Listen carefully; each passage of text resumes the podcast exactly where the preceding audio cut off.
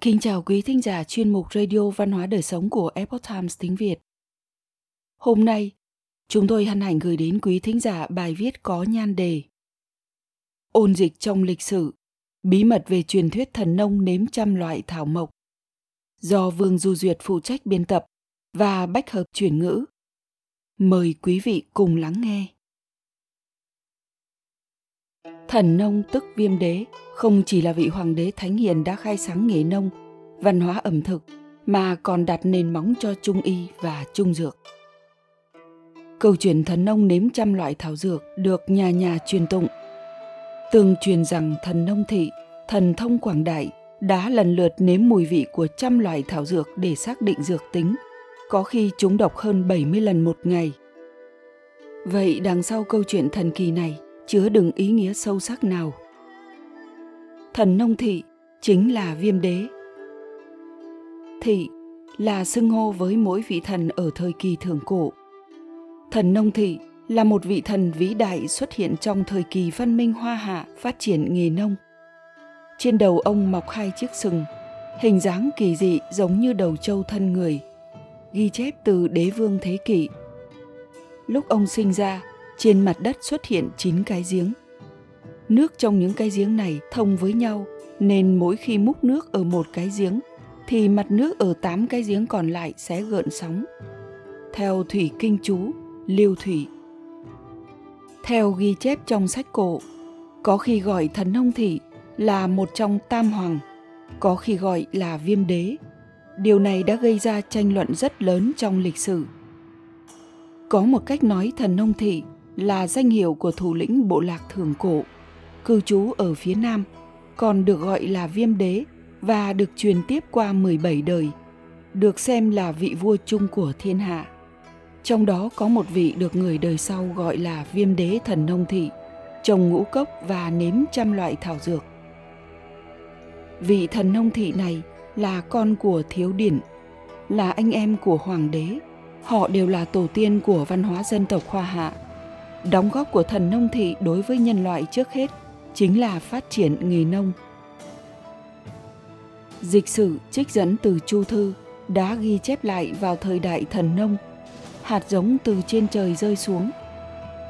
Thần nông bắt đầu chế tạo cái cày và trồng lương thực, đem hạt giống trồng trên ruộng, khai sáng ra văn minh nông nghiệp. Trong thập di ký, ghi chép lại còn thần kỳ hơn kể rằng có một con chim sẻ màu đỏ bay đến cạnh viêm đế, trong miệng ngậm chín bông lúa.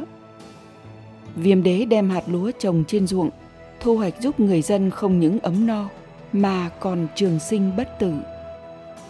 Thần nông thị không chỉ dạy dân chúng trồng trọt, mà còn phát minh ra ngành dệt vải may áo, đồ gốm, đàn sắt, cách làm lịch, giao lưu mua bán, lưu lại nhiều văn minh quý giá. Thần nông nếm thảo dược.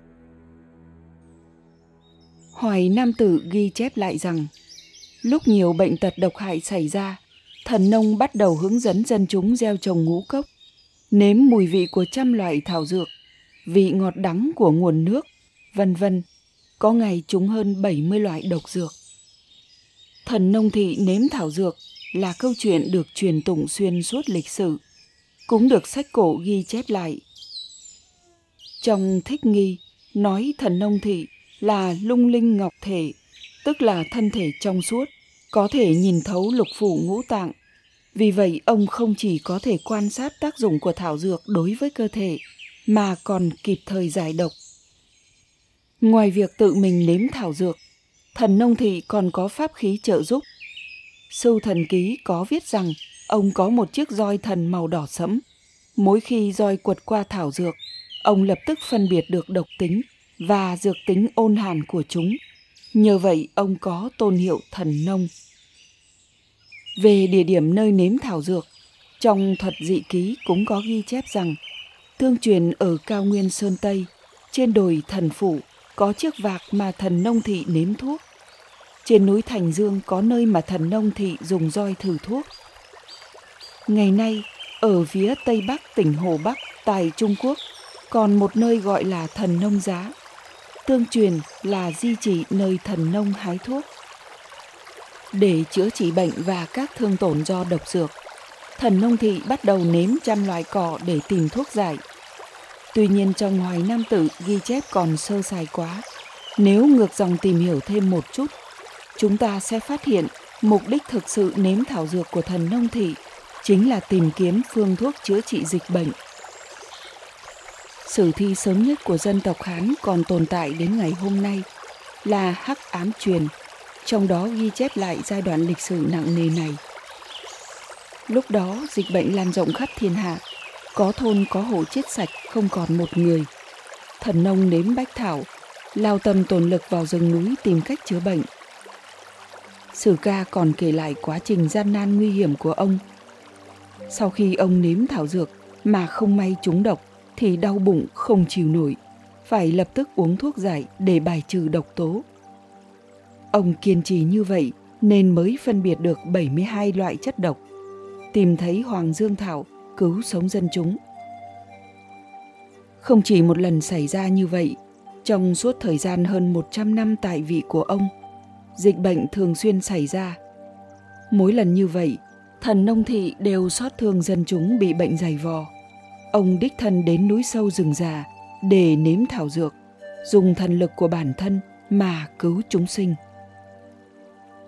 Ngoài những tổn hại của cỏ độc đối với thân thể, quá trình thần nông thị tìm thuốc còn đầy rẫy khổ nạn và khảo nghiệm. Nhưng ông nhận được phù hộ của thiên thượng, biến nguy nan thành may mắn. Có lần, ông ở trên núi không có gì để ăn uống, thì quả đen bay qua nói với ông rằng trên cây lớn có trái cây giúp no bụng. Khi gặp sư tử ăn thịt người, ông dũng cảm chiến thắng, đồng thời thu phục sư tử, thuần hóa trở thành dược sư tử, cùng giúp ông đi thử thuốc.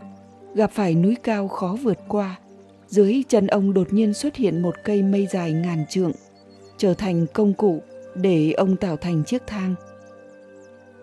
Cuối cùng, trải qua muôn vàn hiểm nguy, thần nông nếm bách thảo ôn dịch được đẩy lùi. Ôn dịch từ đâu mà đến?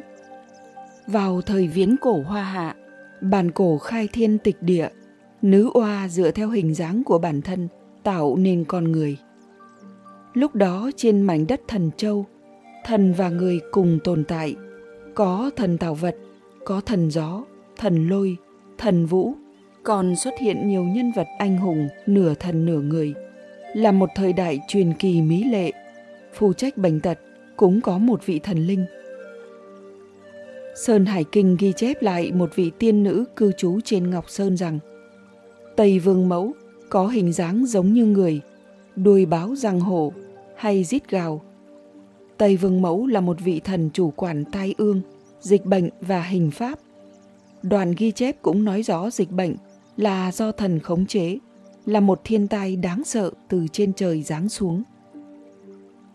Lúc đó phát sinh sự việc to lớn gì mà khiến trời giáng đại dịch. Mặc dù niên đại càng xa xôi thì các ghi chép càng phân tán giải rác, nhưng có một sự việc lớn được lưu truyền rộng rãi. Đó là sự kiện hoàng đế đại chiến Sivu, thống nhất dân tộc Hoa Hạ. Sivu là một nhân vật phủ diện trong thần thoại, hình tượng giống giá thú, hiếu chiến khát máu. Trong Long Ngư Hà Đồ, nói hắn tru sát vô đạo, bất nhân bất từ. Si Vu không phục sự chấp chính nhân từ của hoàng đế. Hắn dẫn dắt bộ tộc cửu lê làm loạn. Người trong thiên hạ đều nói rằng nếu Si Vu không chết thì toàn bộ quốc gia và bộ lạc đều bị hắn hủy diệt. Si Vu đem đến cho nhân loại không chỉ tai họa chiến tranh mà còn nghiêm trọng hơn là khiến lòng người trở nên biến dị.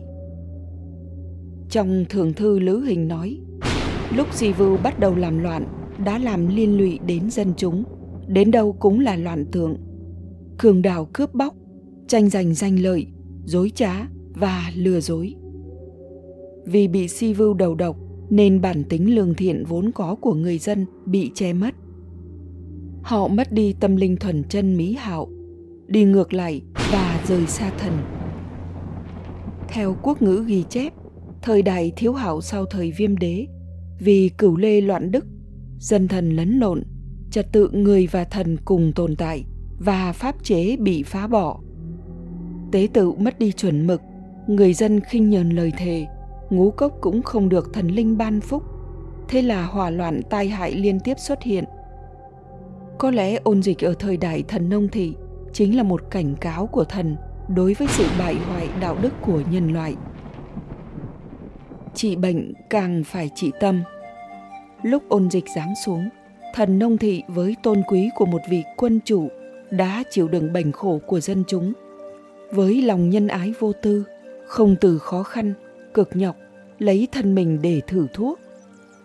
Ngoài ra, thần nông thị càng chú trọng tịnh hóa tâm linh để loại bỏ tai nạn ôn dịch từ gốc.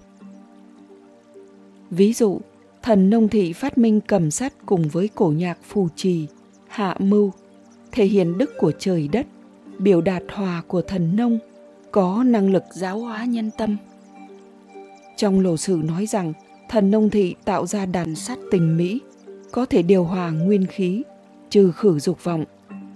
Khúc dạo đầu của cầm thanh anh cũng nhắc tới. Xưa kia thần nông tạo cầm, để đỉnh thần, ngăn cản dục vọng quá độ, khử tà dục. Vào thời cổ, nhạc và dược tương thông, mọi người đàn tấu nhá nhạc, có thể ổn định tâm thần, vứt bỏ được tạp niệm tà dục, đạt được cảnh giới tu dưỡng chính khí, phản bổn quy chân.